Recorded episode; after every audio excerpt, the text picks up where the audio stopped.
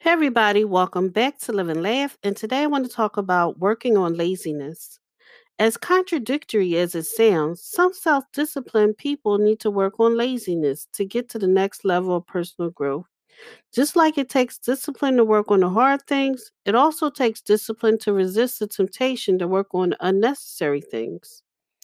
Restlessness can be a good thing to inspire a person to take action, but if it leads to mindless work for the sake of work, you're wasting your potential and resources you could have spent on another area of life where increased effort would have led to noticeable improvements.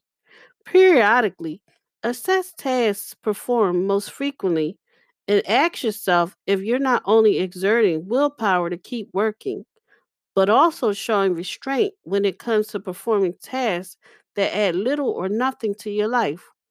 Crossing off unnecessary tasks from the to do list might feel good, but it's just another form of instant gratification that ultimately comprises your long term objectives. Thank you for listening. If you know anyone that could benefit from this, please go ahead and share it.